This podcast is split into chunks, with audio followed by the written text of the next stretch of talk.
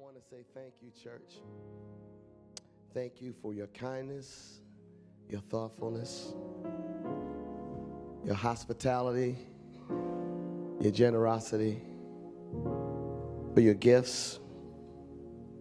Thank you for the food that you brought by the house, the invitations to eat with you. I just want you to know I love you all. There is so much in this place. There's so much love, there's family, and there is unity. There's unity. We're all members of the same body. We all grieve together and we rejoice together. And over the years, I've been thinking all the different times I've been here. It's, uh, it's like coming back home, really. And I just want you all to know that you're all in my prayers and will continue to be in my prayers in these coming months. God has a plan and He is working it out in this church. You are blessed. You are blessed. You are blessed. We are blessed. Hallelujah. Let's give the Lord a hand clap. Thanksgiving for just being a God that blesses us and hears us and watches over us.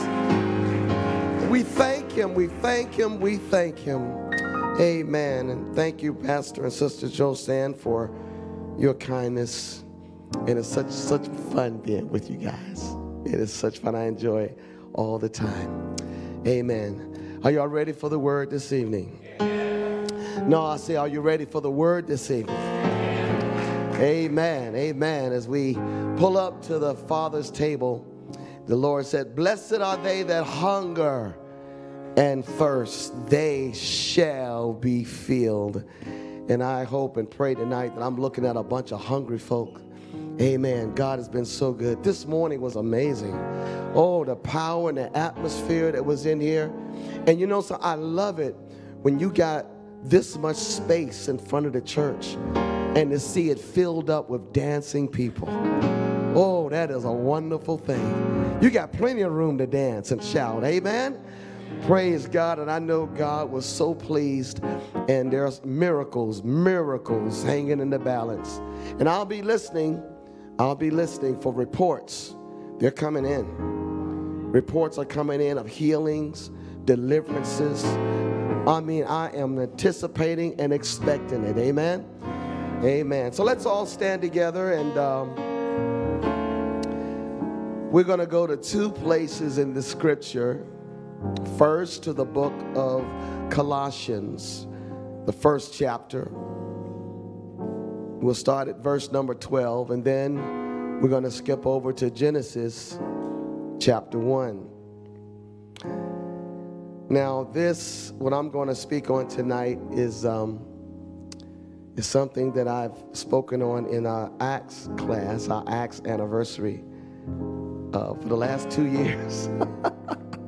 so, all the people in the Acts class say amen. All right, and act like you never heard this before. Praise the Lord. But this, this afternoon, as I was praying, it just it just was in my spirit, and I and I'm thinking, Lord, you sure this is what you want me to speak on? And all, all I want to do is do his will.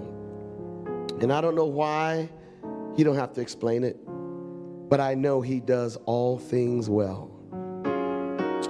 And so this evening, from the book of Colossians, the first chapter, beginning in verse number 12, the Apostle Paul, he says, giving thanks unto God which hath made us meet, made us able to be partakers of the inheritance of the saints in light.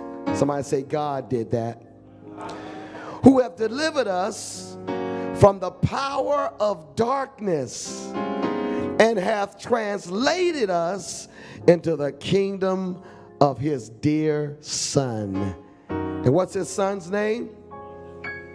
Jesus in whom we have redemption through his blood, even the forgiveness of sins. Jesus, who is the image of the invisible God, the firstborn of every creature. For by him, not by them, but by him were all things created that are in heaven, that are in earth, visible and invisible, whether they be thrones or dominions or principalities or powers, all things were created by him, Jesus, and for him. In verse 17, and he is before all things, and by him all things consist. Wow, that's a lot of information. He is before all things in principality, in power, and in origin. He is the beginning. Genesis chapter 1, verse number 1. In the beginning, God created the heaven and the earth. Hallelujah. All things were made by him and for him. Today, I want to talk to you a little bit on this subject in the beginning. In the beginning. Lord Jesus, we understand and recognize that there is nothing new under the sun. And for everything, there is a season, and you do all things well. Lord, we ask now tonight that just for a little while you would take us back to the very beginning of time, creation. And God, help us to recognize just how awesome and powerful you are that you see everything from the beginning and the ending and all in between. And so many, many, many, many years ago, you saw each and every one of us here tonight. So we pray your perfect will be done. And Lord, don't let one person leave this place today without being changed by your awesome presence. And we thank you for it in the mighty name of Jesus Christ. And let the church of the living God say, Amen. I said, let that church, that was good for, you know, that church down the street. But let the church of the living God say, and clap your hands one more time unto the Lord. He is worthy to be praised. Hallelujah. Hallelujah. Glory to your matchless name. In the name of Jesus, you all may be seated. In the beginning, God. David said, What is man that thou art so mindful of him? We're like little specks of dust in all the things in the universe. And yet, God looks at us, works with us, and most of all, he loves us. What is man that you would take time, amen, to, to give your only begotten Son, that whosoever would believe in him should not perish but have everlasting life? What a God! He's a mighty God. He's a powerful God. God is so big that our little infinite mind can't even begin to comprehend the massiveness of the creator we serve. But the Bible says, in the beginning, in the beginning, in the beginning. If we would just go all the way back to the beginning of all things, God is already there. He's there in the beginning. How? Because he is the beginning and he is the ending. Some time ago, I was teaching on a subject similar to this, and somebody in the Bible class said, Well, Brother Easter, uh, I have a question for you. It don't seem like nobody's able to answer. I said, Well, what is the question? He said, Well, where, where did God come from? I mean, he exists. Where did God come from? And instantly I had the answer. I knew the answer. You want to know what it is? Some of y'all do. You want to know where God came from? See, this way, this way you can go tell everybody you know, I know where God came from. I'm going to tell you where God came from. God came from nowhere. Because there was nowhere for God to come from. He simply is. Hallelujah. You must believe he is. He's not he was. He's not he's gonna be. He is the eternal I am. He is an ever present God in your time of need. There's nothing like God. There's no comparison to God. And in the beginning, God, just the nature, just the nature of God tells us that he is to be worshiped. Why? Because he's God. God wants worship. He craves worship. He desires praise. So I imagine that back in the beginning, before anything was, God was there all by himself. And it was just a little bit too quiet for him. God don't like all this quiet stuff. He likes noise. Amen. And God's like company. He likes to have company. So what God did, God created the heaven. The Bible says, eyes have not seen, ears have not heard. We're not even to comprehend in our imagination what's waiting for us on the other side. It's going to be so awesome. There are colors over there you've never seen, sounds over there you've never heard. There are things there waiting for us that will absolutely blow our minds. Heaven is beautiful, glorious, wonderful place. And then God said, I need some, I need some worship, I need praise. And God created the angels. And the Bible says there are legions of angels, multitudes, thousands upon thousands of angels that gather around the throne of God. And constantly they're there saying, Holy, holy, holy, Lord God Almighty. Let me tell you, friend, if you don't like to praise God down here, you're not going to be comfortable up there. From one end of heaven to the other, there's nothing but continual praise and worship of the mighty King. Hallelujah, hallelujah. And God created all the angels and he filled heaven up and he looked around and said, Well, I'm going to make another creation, but this is going to be different from the angels. This next creation I'm going to make is going to be so unique. In fact, this creation is going to be made in my own image. And God decided he was going to make man. Amen. Now, before God would make man, he would make him a dwelling place. So God created the heaven and the earth. When God created the earth, Six days he worked in putting things together. Six days, hallelujah. He, amen, he caused the grass to grow. He filled the seas with fish. Fowl filled the air. Beasts came and walked the earth, and it was a paradise.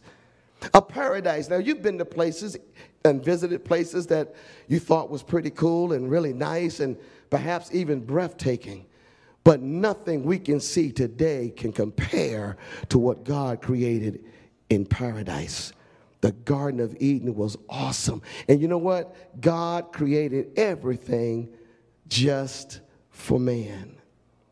And on the sixth day, after he finished all his creation, then finally he said, Now I'm going to create my greatest. I'm going to create man. And I'm going to create him in my image. I'm going to make man different from the angels. I'm going to make him different from the animals. I'm going to cause man to have a will, a freedom of choice.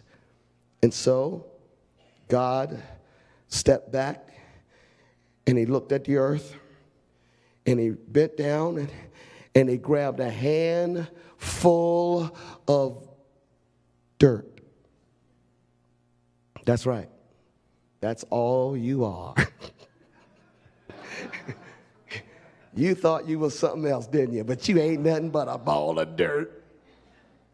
And God grabbed this dirt, put this dirt together, and start forming it, and start shaping it, and start creating it. And God created man.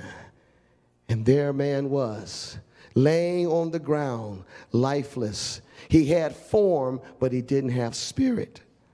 And you know, that's what people are today without God. They only are a form, but they don't have the spirit. And God looked at his creation and said, Ah, this is this is good. And then God breathed into man's nostrils the breath of life. And instantly, man became a living soul. That's the part that's like God. The soul, that's the part of man that's eternal. Your soul will never cease to exist. Even in this life, even in the next life, your soul will continue to live throughout all eternity. And so, man was a living soul. And God said, This is good. And so God had relationship with man. It's always been God's desire to have a relationship with mankind. His greatest desire is that you and he become one. So God had fellowship with man. He was so excited. He was so happy about working with man. And then when God put man in the garden, the first thing God did was give man a job. It's always been God's will that a man have a job. And all the men say amen. God said, I'm going to give you a job. In fact, I'm going to give you two jobs. I want you to till the garden and I want you to be responsible to naming all the animals of creation. Adam was perfect. He was super highly intelligent. And man, he was happy. He had a job, he had a place to live, and he had a relationship with his creator. It was beautiful. And God delighted in Adam. And God sat back and watched Adam, man, as the animals came. And can you imagine all the names that animals have today? came from Adam. We still call them by some of the same names that Adam named them. And it must have took a long time to name all the animals. That's a lot of animals. He named the giraffes. Can you imagine this creepy looking creature coming up with a long neck? And Adam looked at him, hmm, giraffe. What is this creature over here? Oh, let's see. This is, uh, I'm going to call you a rhinoceros and you mosquito. and so he went naming all the animals, and God was so pleased. And God looked back, and everything God created, God said, This is good. That's good. That's good. And when he watched man work and naming the animals, that was the first time God said, Hmm, it's not good for man to be alone. And so he said, I'm going to create a helpmeet for man. I'm going to create something so much better than what I've already made.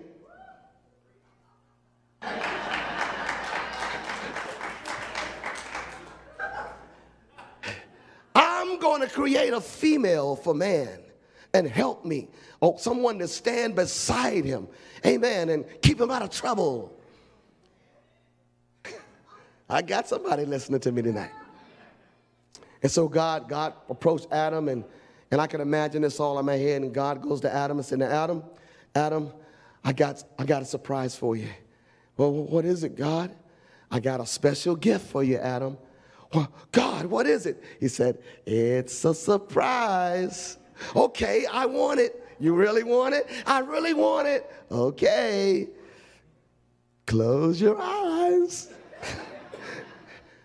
and lay down. Lay down, Adam. And Adam lay down, and God said, Okay. And the Bible says he caused a deep sleep to fall over Adam.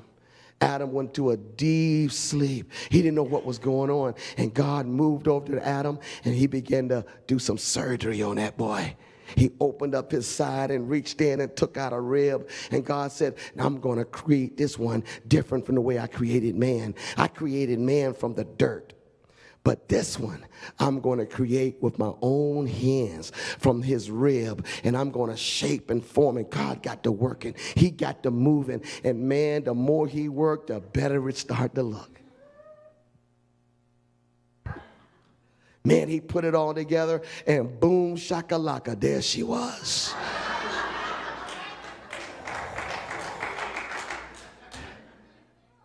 God looked at her and this is good.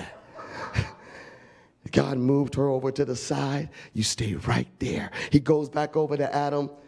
Wake up, son. Wake up, Adam. Wake up. Adam wakes up. Oh, Oh man, what is it, Lord? Get up, get up. Time for your surprise. Adam gets up and he's like, Oh, my son. Don't worry about that. Don't worry about that. Adam, I'm going to present to you my special gift. Adam stood there and God stood back and looked back and he said, Come forth.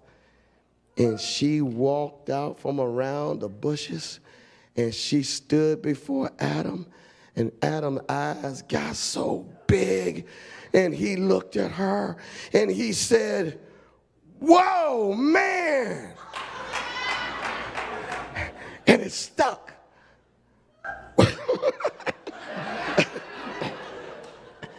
My God, he was so happy. He was so excited. And God performed the first marriage ceremony. God said, Now, Adam, this is woman, and she's bone of your bone, and she's flesh of your flesh. And now the two of you will become one. Let me tell you, brothers and sisters, marriage is a God thing. Amen. It's a God thing. Amen. It is holy matrimony. Oh, the world and messed it all up and just did everything he could do against it. But I'm telling you, God puts a lot of importance in a marriage relationship. Hallelujah. So there was Adam and Eve, and, and God said, Be fruitful and multiply, replenish the earth. And God set order in the family. The order. God is number one. He's got to be first. After God is the man. Amen. The man is the priest of his home. Then comes the woman, and then the children, and both of them raise up the children. Amen. Now, back then, God spoke to the man Adam, I'm going to speak to you. What I say to you, you tell it to Eve. And then both of you raise your children up together. That was the holy order of the home. And God said, Now, Adam and Eve, I want you to just enjoy this paradise, enjoy this relationship. But I'm, I'm not going to let you be like robots. I'm not going to let you be like puppets and you're going to do everything I tell you to do. You're going to have ability to choose. But in order for you to choose, you've got to have something to choose against. So what I'm going to do is I'm going to plant two trees in the midst of the garden. Listen good. And listen closely. Over here is a tree. This, Adam, Eve, is the tree of life. You can eat of this tree and live forever. Over here is the tree of knowledge of good and evil. Do not, do not, can I say it one more time? Do not eat of this tree. Because in the day you eat thereof, you shall surely die. So God, that's the way God is. He don't leave things to your imagination. He tells you straight out. This is right, this is wrong. If you do right, this is your reward. If you do wrong, this is your reward. God has not changed. Now, when you look at that situation, Adam and Eve could eat of all the trees in the garden except one. Now, that's a good deal. that's a good deal. all the trees, all the berry trees, all the fruit trees, all the vegetation. They could just have the time of their life. God only said one tree is forbidden. Amen. Now, the devil was cast down to the garden to test man. That old devil is, he's, he's very patient. That devil is very conniving. That devil is very slick but he will wait for you. The only place Satan could tempt man was at that tree. He couldn't tempt him everywhere else, but only one place. Oh man, only one place. The devil could tempt man was at the forbidden tree, and that's where that dude hung out. Now, Adam and Eve knew better. The Bible says abstain from the appearance of evil. Don't go near it. I hope somebody listening to me today. If it's not of God, get away from it. Don't go near it. Don't play with it. Put no confidence in your flesh. Hallelujah. Man, you got people you know, you know going to that place is wrong, but you feel like I can handle it, I can go, ain't nothing gonna happen. You better be careful. Amen. Certain people you shouldn't be hanging around. Amen. Certain places you shouldn't be going. Ain't nothing wrong with going to the bar. I ain't gonna drink nothing. You better be careful. Put no confidence. Don't give the devil no open door. Be careful what you listen to. Amen. Be careful what you're watching. Amen. We've got to protect ourselves because the devil is very slick. You might think you're strong, but when you think you're strong, that's when you fall. So there they were. There they were. They could eat of all the fruit. They could go anywhere in paradise they wanted to go, but they needed to stay away from the forbidden tree. Amen. And so it happened. Now, how many married couples we have in here tonight? Married couples, raise your hand. Husband and wife. All right, look at this, look at this, look at this, look at this. Beautiful. Now, I think Adam and Eve was just as normal as we are. They were real people. I don't believe, now this is just me talking, I don't believe Adam and Eve were together every single time of the day. They weren't Siamese twins. I mean, I believe there was a time Adam was down at the, at the brook fishing and Eve was washing clothes. I believe there was a time when they were not together. I don't believe it was possible they could be together all the time. And so when I look at this scenario, I figure, man, you know, people, Adam, Adam was standing there next to Eve while the devil was talking to her. I just can't picture that. I can't see a man, perfect wisdom, perfect knowledge, a man would sit there and watch his wife be abused by the devil and not say nothing. I, I, I just can't see that. So, what I believe happened, Adam was off somewhere doing something, working on his car, or no, he didn't have cars. Um, well, he was doing something. And Eve, Eve was probably gathering little plants and stuff to decorate their home. And, and she was walking through the garden and just singing and not paying attention really to where she's going. And she's getting closer to the tree.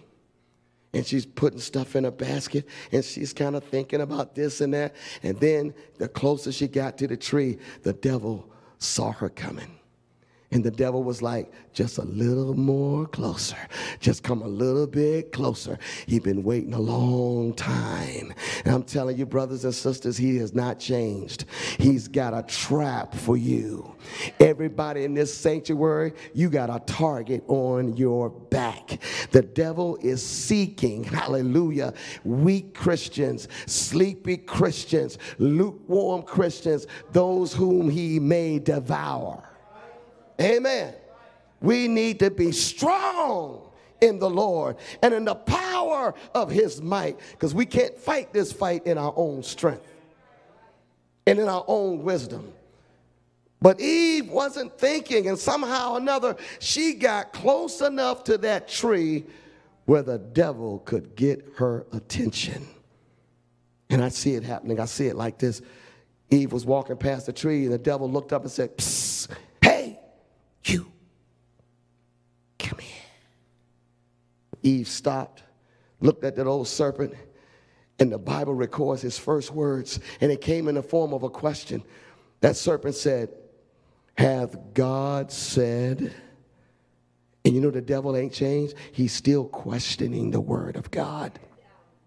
And he still haven't stopped asking the questions. Did God say this? Did God say that? In other words, do you know what God said? Do you know the word of God? That's why, brothers and sisters, we've got to be people of the word. Hallelujah. We need to hide that word in our heart. We need to embrace that word. We need to memorize that word. Hallelujah. We need to bring it to church. Glory to God. Hallelujah. And the devil is wanting to know how much of God's word do you know? Because the devil knows the Bible. I mean, he knows it from cover to cover. And if you don't know the word of God, he will take advantage of you. Hey, have God said you can't eat of all the trees of the garden? Look how the devil works. The Apostle Paul said, Don't be ignorant of his devices. Study him and know how he works because he's not very creative. He keeps using the same tricks over and over. And this is number one of his tricks. Did God say you can't? Did God say you can't, you can't, you can't? The devil specializes in negatives. Specializes in negatives. Amen. You can't, you can't. Did God say you can't? People come through the doors of this church, sit in this sanctuary, hear some of the most anointed preaching, and can feel the power of the Holy Ghost and won't come to give their life to God. Why? Because while they're sitting there thinking, man, that preacher telling the truth, I know I need God. I need to get my life together. And before they can make a decision, that old devil come up and say, well, if you give your life to God, you can't. You can't. Amen. When I first got saved, I went with one of my old DJ buddies and we got to talking. I said, man, I go to church now. I don't go to the clubs no more. He said, you go to church Easter? I said, yeah. He said, Man, that's awesome. What church? I said, The Pentecostal church, apostolic. He said, Ooh. I'm brand new. I didn't know what he was talking about. He said, Ooh, man, I don't know if you want to get around those people. I said, So what are you talking about? Man, my grandma's Pentecostal. Brother, those people don't play. Aren't you glad you're in a church that don't play? My God, I'm glad I'm in a church that means what it says and preaches the way it's supposed to be preached. He said, Man, those Pentecostals don't play. I don't know if you're ready for this. I said, What are you talking about? He said, Bro, you get hooked up in an apostolic church, man, you can't dance no more. How many know you can still dance? Hallelujah. I can still dance. I just changed dancing partners. I was dancing for the devil, but now I'm dancing with Jesus. Hallelujah. Ain't no party like a Holy Ghost party because a Holy Ghost party don't. Woo! Hallelujah. Oh man, you don't know what you're talking about. But no, you, you can't dance no more. Then he kept going. And, not only that, bro, you, you, you hang out with those apostolic people. You know how you like to get drunk? You can't get drunk no more. I say you wrong there. Hallelujah. How many know you can still get drunk? Not as they suppose, but with the power of the Holy Ghost. The new wine, the new wine, the new wine. Hallelujah. You can still get drunk. He thought he was helping me out. Man, you can't dance. You can't drink. Man, you can't get high. Man, what you talking about I can't get high? Man, you smoking that stuff. The J you got can't compare to the J I got. The J I got is holy smoke. Gold from the tribe of Judah, and you don't need a pipe, and you don't need rolling papers, and you don't need all that junk. You just get high on Jesus, and you can never come down. Glory, hallelujah. You can't, you, you can't do this. And I stopped. I said, hold it, bro. You telling me all the things I can't do to live for God. But you never consider something. He said, what's that?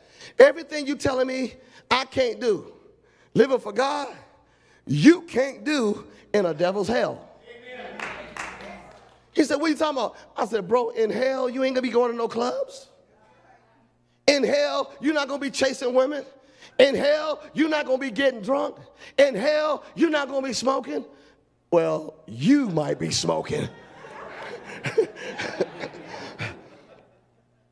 but everything you say, I gotta give up to live for Jesus, you gonna give up in a devil's hell. And if you gotta give it up anyway, if you gotta give it up anyway, you might as well give it up and live the best life you can possibly live in Jesus' name. Hallelujah.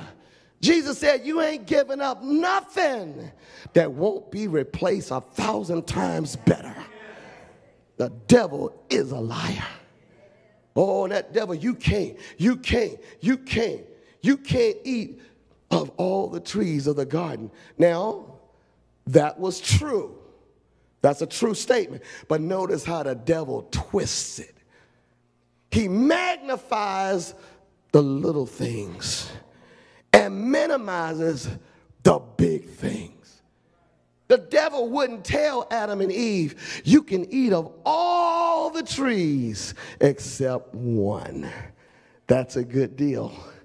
But he focused on that one. He focused on that one thing and try to make you feel God is holding something back from you.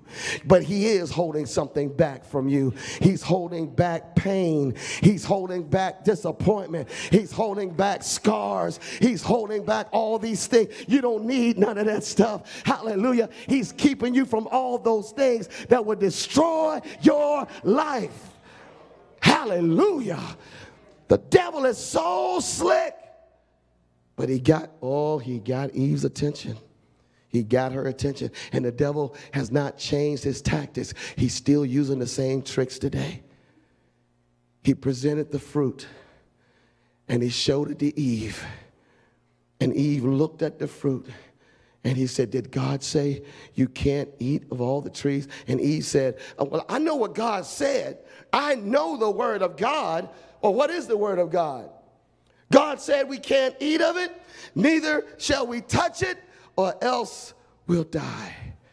And the devil knows the word, and he knew Eve messed up. Because God didn't mention nothing about touching. He said, Don't eat. And the Bible says, Don't add to the word and don't take away from it. Once you start adding to the word, it's not the word, it's your opinion. And the devil is not moved by your opinion. And as soon as Eve said, God said, don't touch it, the devil knew he had her then. Oh, no, no, no, no. That's not true. God knows in the day you eat of this fruit, you're going to be just like him. He's holding this back from you. He don't want you to know. You can be in charge of your own life. Do what you want to do. Be like Burger King. Have it your way. You don't need nobody telling you what to do, how to dress, how to do, wear your hair, where to go. Who needs that kind of stuff? Do your thing. And he put that fruit in front of her and the first thing Eve did was look at it. We need to be careful what we look at. Oh, hallelujah. The eye is the gate to your soul. Now, more than ever, we need to put a guard on our eyes. David said, I made a covenant with God that I will not look at anything that is not right. I'm telling you, in this world of lust, in this world of sin, and every year it gets worse and worse and worse. People walking around and half naked everywhere. The fashions of the world is less is more. I tell you, one day I was walking through the airport, I couldn't believe the stuff I saw. I saw one lady walk past me. I was like, oh my goodness. Did she know she looked like that when she went outside? I mean, the stuff people wear, no shame, not embarrassed. And there are some folks, man, that, I mean, to tell you, they got less clothes on, but you be thinking, man, somebody need to help that person. They need to cover that up. it does not look good. Amen. But the world, the world is getting more and more promiscuous. The world is getting more and more lustful. And I'm telling you, in this hour, we need to be more careful than anybody to keep our eyes on the prize. Hallelujah. Be careful what you look at. She saw the fruit and saw that it was good. It went from lust of the eye to lust of the flesh it's good. It's going to taste good. It's going to taste good. And now we're living in a world where people are so governed by their feelings, their emotions. It tastes good. It feels good. It looks good. And people judge everything by those things. They, they judge church service the same way. That's where we got to be careful. We can't go to church and judge it by emotions. Emotions are up, emotions go down, emotions go all the way around. But God's word is steadfast. If we start going to church based on our emotions and, and, and, and, judging services based on our emotions, we're going to end up in a world of trouble. How was church today? Eh, it was all right. Pastor was okay, based on how you feel. Hey, we got a guest speaker tonight. Who is it? Oh, Brother Easter. Man, that guy is something else. I like him. You better. but we need to be careful about that. Because the Bible says, He that has an ear to hear, let him hear not what the man behind the pulpit is saying, but what the Spirit of God is saying. If the preacher stumbles, if he stutters, it don't matter. If he got bad English, that don't matter. What matters is the anointing of the Holy Ghost and the Word of God that's coming forth that can change your destiny. Praise God. So Eve started looking at the fruit and then the pride of life. She figured if I bite of this fruit, I'll be wise. I'll be like God. And that's been one of the deals of all mankind. Man wants to be his own God. He wants to be his own God. He wants to be in charge of his own self. Amen. Somebody said one time, I said, well, man, you know, I do my own thing. No, you don't. Nobody in here do your own thing. Not a person in here do what you do just because you want to do it. Nobody. You are being governed by one of two spirits. Either you are being led by the Holy Ghost or you're being led by the spirit of the devil, one or the other. You are captive to some spirit. I pray to God that we are all captive of the Holy Ghost and we will yield and, and do what the Holy Ghost tells us to do. Live in the Spirit, walk in the Spirit. Hallelujah. Amen. The devil ain't changed. When Eve looked at it, when Eve desired to taste it, when Eve felt like this would make her somebody, she reached for the fruit and bit it. Man a change took place. Now, you know, people say, and it's true, Adam and Eve, they were, they were naked walking through the garden. But I don't think they were naked like we think nakedness. I think they were clothed with a glory light. I think there was a, a glow that surrounded them. And everywhere they walked through the garden, you can see two figures of light walking through the garden. You said, Why do you say that, Brother Easter? Because that same light is in you today. It's in you. It's not outside of you, but now it's in you. That's why Jesus said, Ye are the light of the world. Amen. So I picture Adam and Eve had this glow, the anointing of God, the presence of God. They had this light on them. But when Eve bit that fruit, the light left. She was exposed. and now here comes Brother Adam. Wherever it was he was doing, now he's, where's that woman at? Eve, where did that woman go? So he started walking through the garden. Eve, Eve, where are you? Eve. And he walked over by the forbidden tree, and right next to the tree, he saw Eve completely naked. And Adam was like, what, ha- what have you done? What? And he looked, and she had the fruit in her hands, her teeth marks all in it. He was like, No, Eve, no, you didn't. Eve, you didn't. And she just stood there, tears streaming down her cheeks. Now, you notice the devil said nothing to Adam, didn't say a word. He just, he just giggling and laughing. I got her. I got her. But Adam was in a very precarious situation.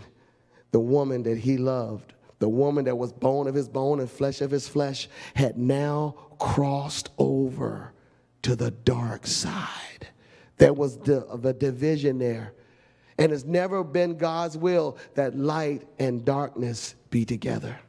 It's never been God's will that you be unequally yoked. Amen. So there's Adam still in the light, Eve is in the darkness. Now, Adam had a problem. He had to make a choice. He could not have Eve and God at the same time. Light and darkness won't mix. So what you gonna do, brother Adam? And I'm thinking, let Adam, don't do it, boy. Don't do it, Adam. Don't be a fool over some woman. Now, I've known a lot of men that done some dumb stuff over women.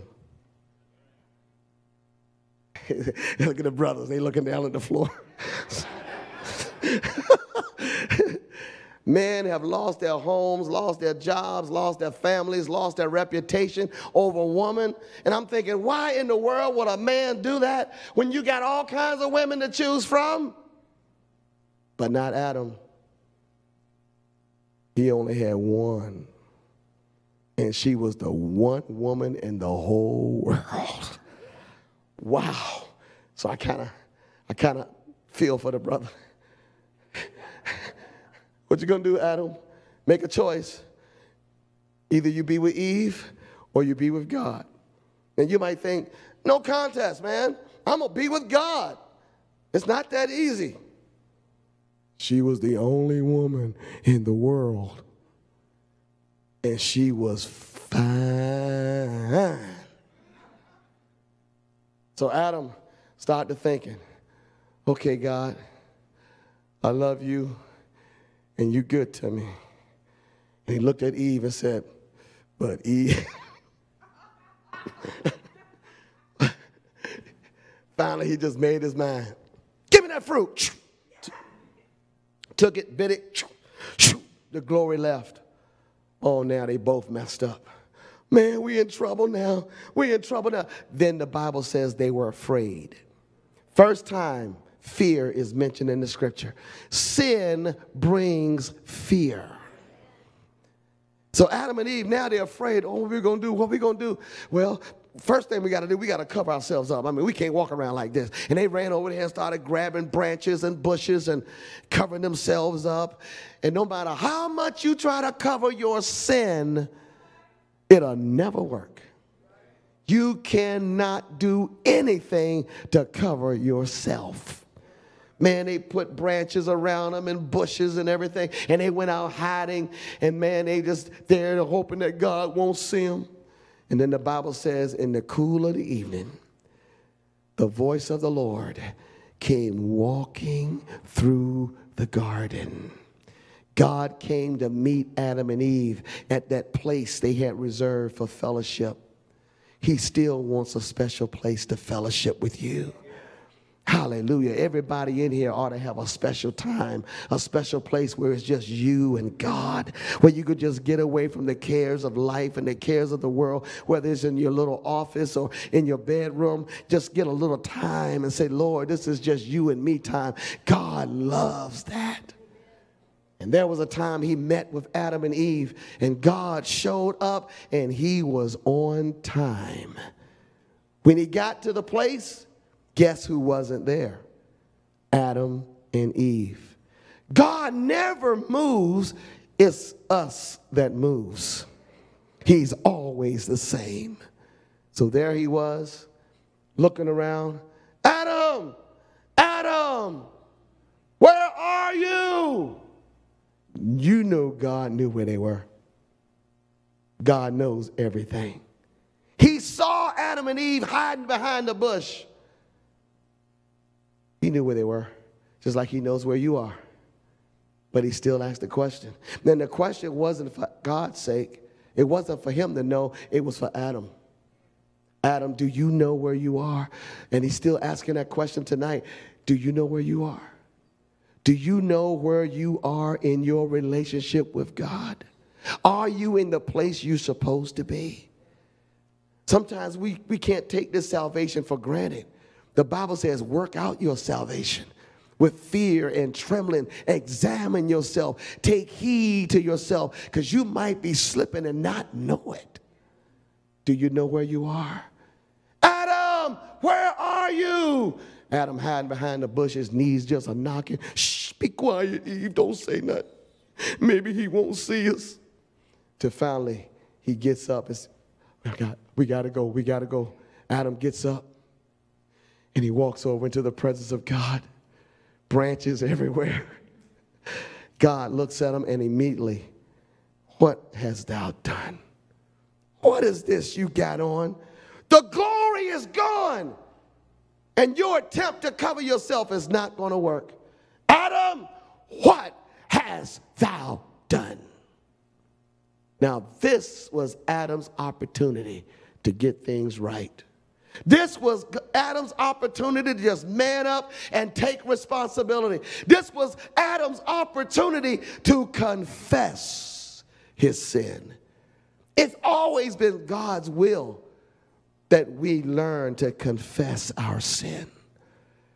The Bible says if we confess our sins, He is just, He is faithful to forgive us and cleanse us from all unrighteousness. How many times do I go to God and confess? It doesn't matter, It's no limit. You just keep coming to Him. You just keep coming to Him. And the more He washes you, the more He cleanses you, the stronger you're going to be, the more you're going to appreciate Him.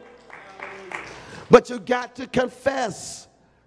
Adam, what hast thou done? Adam stood there before the Lord and he looked into the eyes of God, and Adam was like,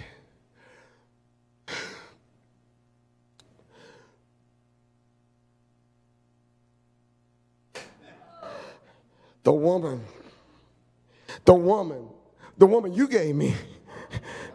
I didn't ask for this. Was good all by myself. I mean, I had a, a, place to live, I had a job, I was happy working, but no, it was your idea. Man, always looking for somebody to blame. Amen. Man, if I just lived in a better neighborhood, I wouldn't have been the rank of sinner that I am. They ain't got nothing to do with it. Man, if I just had different parents, I would have came out different. That ain't got nothing to do with it. You didn't have a choice about who your parents were. You didn't have a choice about what neighborhood you grew in. You didn't have a choice about a lot of things. But you got a choice where you're going to spend eternity. Oh, yes. You got a choice where you're going to spend eternity. Boy, God was so mad. He was so angry. Woman, what hast thou done? Eve walks up. Oh, and this was her chance to repent, her chance to confess. But Eve, she looks at God. Then she goes like this The serpent. it was the serpent. He beguiled me. The serpent, like old Flip Wilson used to say, the devil made me do it. Oh, God was so angry. He was so upset. God got so mad he started cursing. Not like that, though, sister. Not that way. He cursed the ground. He cursed the man. He put a curse on the woman. He cursed the serpent. God was angry. Why? Because his greatest relationship was destroyed by sin. And it hurt him to his heart. It broke his heart. And now the holy God cannot dwell in the presence of an unholy people. And God said, I can't allow sin to go on forever. You can no longer have access to the tree of life. You can't, we can't let sin go forever. And so God put an angel with a flaming sword to protect the way of the tree of life and told Adam and Eve, You got to get out the garden. You got to get out of my sight. God hates sin. He's not changed, He hates it. And but He watched Adam and Eve walk away. They were broken, they were hurting, they were crying. God's heart was broken, and the devil was laughing. He takes delight every time one of you guys backslide. He takes a delight every time somebody say, I turn my back on God. The devil celebrates, but it breaks God's heart. So the devil said, I got them now. They belong to me. But God, whoa, hallelujah. The story wasn't over. God watched Adam and Eve walk away from him, and he had a plan. Hold it! Adam, Eve. They turned around. There's one way you can come back to me. There is a way you can come back to God. God looked at Adam and Eve and he says, you're unholy, I'm holy. You're in the darkness, I'm in the light. But there's a way you can come back to me. What is it, God? What is it, God? That covering you got on is not going to work. The covering you provide for yourself is not going to be satisfactory. But I've got a covering for you. I've got a covering for you. There's only one way you can stand in the presence of a holy God. You've got to be covered. You've got to be covered. Covered with what? You've got to be covered with the blood of the Lamb. Lamb. That's the only way we can come back to God. That's the only way man can be restored. And so God looked over and saw an animal. The Bible don't say what kind of animal it was. But I tend to believe it was a lamb. And he killed it. Something innocent had to die to cover man's sin. He took the skin off of that animal. He wrapped it around Adam. It wasn't pretty. It wasn't something to brag about. It was damp. It was wet. It was bloody.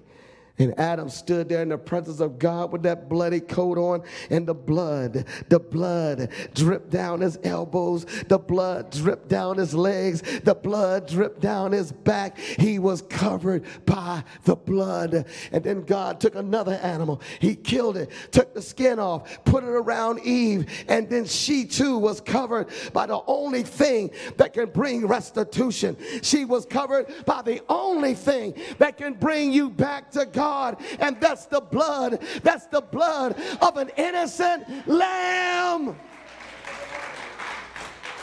Hallelujah. And that lamb still lives. And the way to come back to God still exists. The only way you and I, sinners, born in sin, the only way we can stand in front of a holy God is to have the covering of that lamb. The Bible says, and I'm closing, the Bible says there was a day when crowds of people had gathered by the Jordan River, and there was a prophet named John baptizing. And when he looked up, he saw him. He said, Behold, that's him. That's the lamb in the book of Genesis. That's the lamb in the book of Exodus where they killed it and put the blood on the door. That's the lamb, hallelujah, represented by thousands of lambs that were sacrificed at the altar in an approach to God. Jesus is the lamb, the ultimate sacrifice to cover, to cover your sins, to cover my sins. There's no other way we can stand in his presence. You've got to have the right covering. I don't know where you are today, and I may not know your name or your address, but I'm here to tell you God knows every one of you. His, that, his desire is that you be covered in the blood and that you can be restored into his presence. Nothing else will do. This all is not a new doctrine. It's not something some church came up with, but it all began in the beginning. From the very beginning, God had a plan. So, in order for you to make heaven your home, He's not going to ask what denomination you're with, what group are you with. Are you a Baptist? Are you Catholic? Are you apostolic? He's not going to worry about those terms. But this is what the Lord is going to say. When I see the blood, when I see the blood, my judgment is going to pass over you. When I see the blood, you're safe. When I see the blood, you're accepted. But I've got to see the blood. So, are you blood covered tonight? Have you been washed in the blood tonight? It's more than just going to church and being religious. You need the blood of Jesus. Brother Easter, I want the blood of Jesus. How can I be sure I'm covered in the blood? The scriptures declare that there are three that bear record in the earth the water, the blood, and the spirit. These three agree in one. First John chapter 5 and verse number 8. Brothers and sisters, I can't show you his spirit. And I cannot show you his blood. But I can show you the water. I can lead you to the water. If you want to be covered by the blood of Jesus, you've got to get in the water. And when you get in the water, hallelujah there's something powerful that happens in the water. When that preacher call out the name that is high above every name that is named. When he call out the name Jesus, the spirit comes, the blood comes, and your sins are washed away in the blood of the Lamb. Hallelujah. Let's all stand together, shall we? Oh God, I thank you for the blood. I thank you for loving us so much. Thank you, God, for, for looking at us and watching over us and following us every day, desiring a relationship, not with just us, but the whole world. The whole world needs the blood of Jesus. And tonight, if you're here tonight and you are not covered in the blood, don't walk out of here the same way you came in. But say tonight, I need the blood. I want that relationship with God. I need to be baptized tonight in the name of Jesus Christ. If you are baptized any other way, there's no blood. Somebody said, I will baptize in the name of the Father, Son, and Holy Ghost. There's no blood when you say Father. There's no blood when you say Son. There's no blood when you say Holy Ghost. But when you call on the name Jesus, Jesus, Jesus, the blood flows, the blood flows, the blood. Hallelujah. Hallelujah.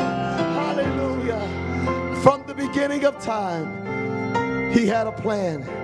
This is it, friend. Repent and be baptized, every one of you, in the name of Jesus Christ, for the washing away, for the remission of your sins, and you shall receive the gift of the Holy Ghost. This promise is to you and it's to your children and all of Newark, Ohio. If you need it tonight, don't hesitate one minute. Don't give the devil another second of your time. If you need to be baptized in Jesus' name, I want you to step out from where you are and come to the front of the church and say, Brother Easter, I want the blood. I want to be sure I'm covered in the blood. I need it. I desire. Come on up here if you want to be baptized. Come on. If you desire to have the blood applied to your life. Hallelujah. This has been God's plan from the beginning. From the beginning of time. And it's his plan for you tonight. Come and be washed in the blood before it's too late. Come and be washed in the blood while you still have time. Let's pray, church. Perhaps somebody here need a little encouragement. Maybe someone, if you go to them and ask them, would you like to be baptized today? I'll go with you. But while you do that, we're going to sing this song.